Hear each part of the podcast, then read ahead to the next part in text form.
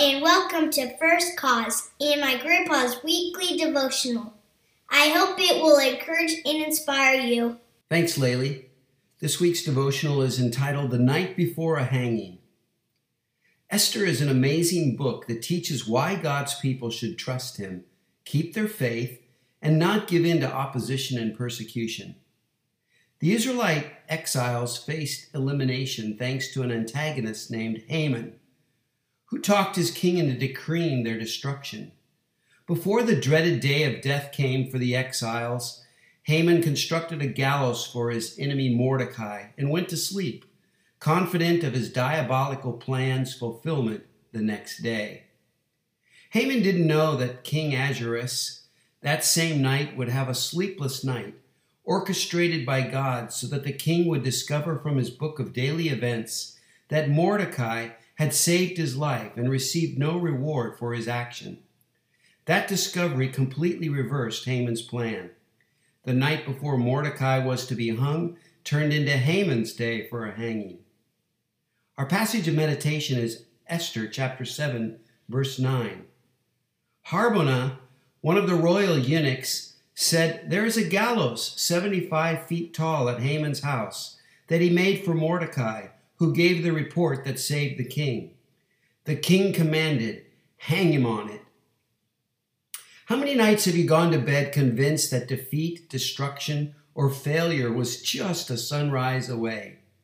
How many evenings have the fear of impending conflict soured your throat and left a bitter taste of doom? Well, fear not. Mordecai's fate was determined long before his existence by his Creator. His countrymen's survival was not contingent on their overcoming Haman.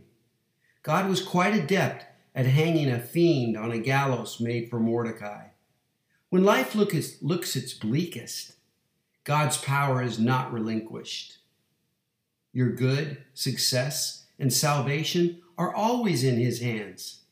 It is a matter of trusting Him and patiently waiting for what seems impossible to melt into possible. Can you think of a time when all seemed lost and something inexplicable happened to bring unexpected victory? My dad did not know Jesus while in combat during the Korean War, but his father had placed his faith in Christ after a severe auto accident. Clyde and Barbara Joe, Ron's sister, prayed for his safety and salvation. One day, Ron, with a small fire team, embarked on a recon mission. The platoon leader, radio man, and sergeant went in one direction and left him positioned alone in another location. The lieutenant was wounded and later died and evacuated, but the team neglected to pick up Ron as they hastily exited the mountain when attacked by a Chinese unit. Ron came under heavy fire in a grenade attack that left him wounded and bleeding badly from his arm. He should have died. A civilian appeared behind him and told him to follow him because they needed to get out of there. He obeyed and was led safely back to his unit before being evacuated to a hospital ship. He had no idea how that man appeared on that mountain, only to disappear after getting him back to camp. God had a plan for Sergeant York. It was not his time to die, so he sent an angel to rescue him. Soon after, Ron placed his faith in Christ. Over a decade later, he would return with his small family, including myself, to serve as a missionary in Korea. Our inspirational thought comes from Michael Youssef in The Barbarians Are Here. I am safer in the middle of a battlefield when I'm in the will of God than I am in my own bedroom when I'm outside the will of God.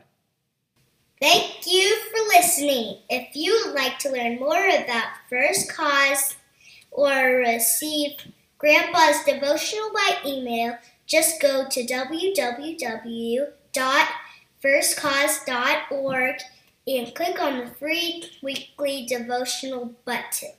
Our goal is to give you something to think about in Revelation.